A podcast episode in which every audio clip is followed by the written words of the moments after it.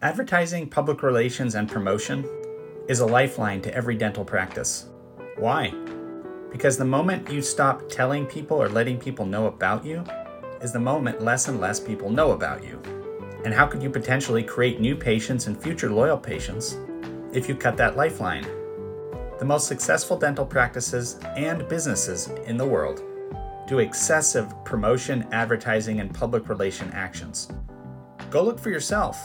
Find the biggest, most successful dental practices you know and take a look at what they're doing to forward their advertising, promotion, and public relations.